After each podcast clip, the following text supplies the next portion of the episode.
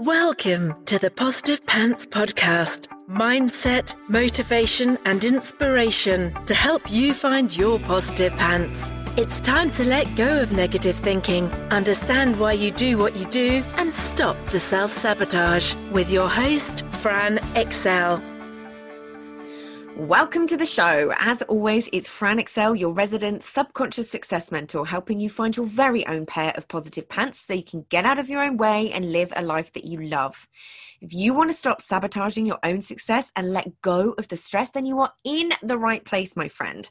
Make sure you download your free Stressed to Success guided meditation at bit.ly forward slash stressed to success as my little gift to you for being here. Please do subscribe, share, review. It really, really helps people that need to hear this message find us, and I so appreciate it. In the show notes, you will also find details of how you can work with me and where you can get your mitts on my meditations, products, and printables.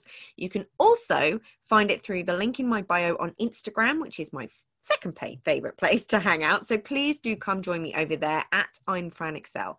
Tag me in your takeaways, slide into my DMs. I am here for it.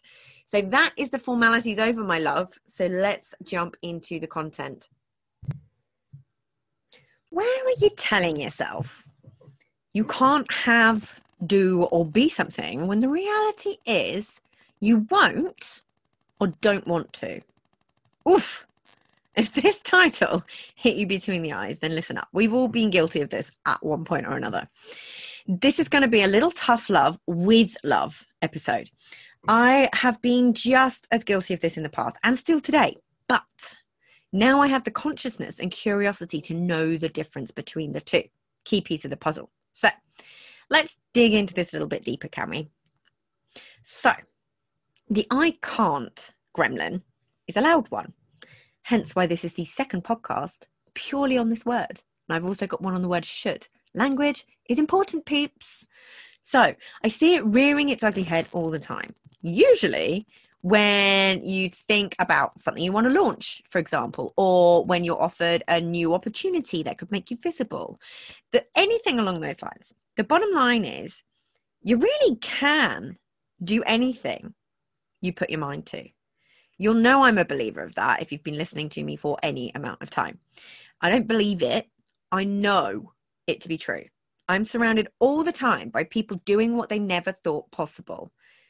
And I feel hugely, hugely, hugely privileged to witness it and often play a little part in making it happen. Nothing brings me more joy. But how do we start to get you on that path to knowing anything is possible for you? As always, it starts with the awareness piece. Where are you telling yourself you can't do something? And I'd love it if you're not driving or operating heavy machinery or children. grab a journal and start writing these things down. Like, where are you telling yourself you can't do something? What is that thing you're telling yourself you can't do? Yeah.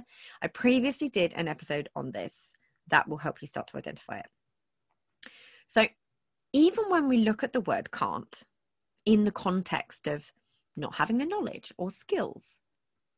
Yet, it's still not true.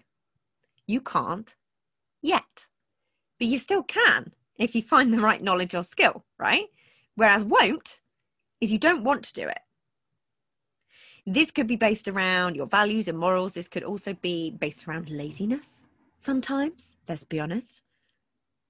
I can't go to the gym today. Mm, reality. I don't wanna. it could also be based around fear. The word can't, what does that make you feel? Stress, shame, guilt, all of the above? And what does the word won't make you feel? Slightly more in control, a bit sticky because you kind of have to own it, but also more empowered. So let's look at this in the context of our business. Like, where are you telling yourself you can't do something because of who you are, what you've been through, all of these different things? But let's be honest, isn't won't the reality? In truth, yeah. You're making a choice. The choice will be based on a ton of unconscious programming. So it's absolutely not your fault. But you do get to choose to look at it dead in the face and challenge it. It's a shift of power, Amazing what a little language tweak can do, huh? So you've always got to go a few layers deeper than the surface of what you're telling yourself. Behind the can't is won't. But then what's underneath the won't? Is it unsafe to take action? Are you fearing judgment? Are you fearing failure? Do you actually just not want to do it? because that's okay, right? But we can own that because we're not going to beat ourselves up so much if it's a, if it's an I don't want to do it. Yeah? We need to get your actions to match up to what you want for your life. Is it possible that underneath what you consciously think you want, that you don't really? This business owner malarkey is one hell of a journey of self discovery, let me tell you, but it is so, so worth it. So, when you know yourself on this kind of deeper level, a whole world of opportunity opens up.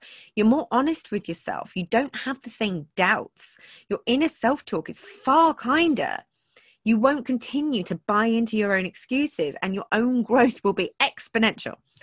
But remember, when you've told yourself the same thing over and over and over, you're going to believe it more and more your brain is going to filter out more evidence that it's true and ignore the evidence that it may not be.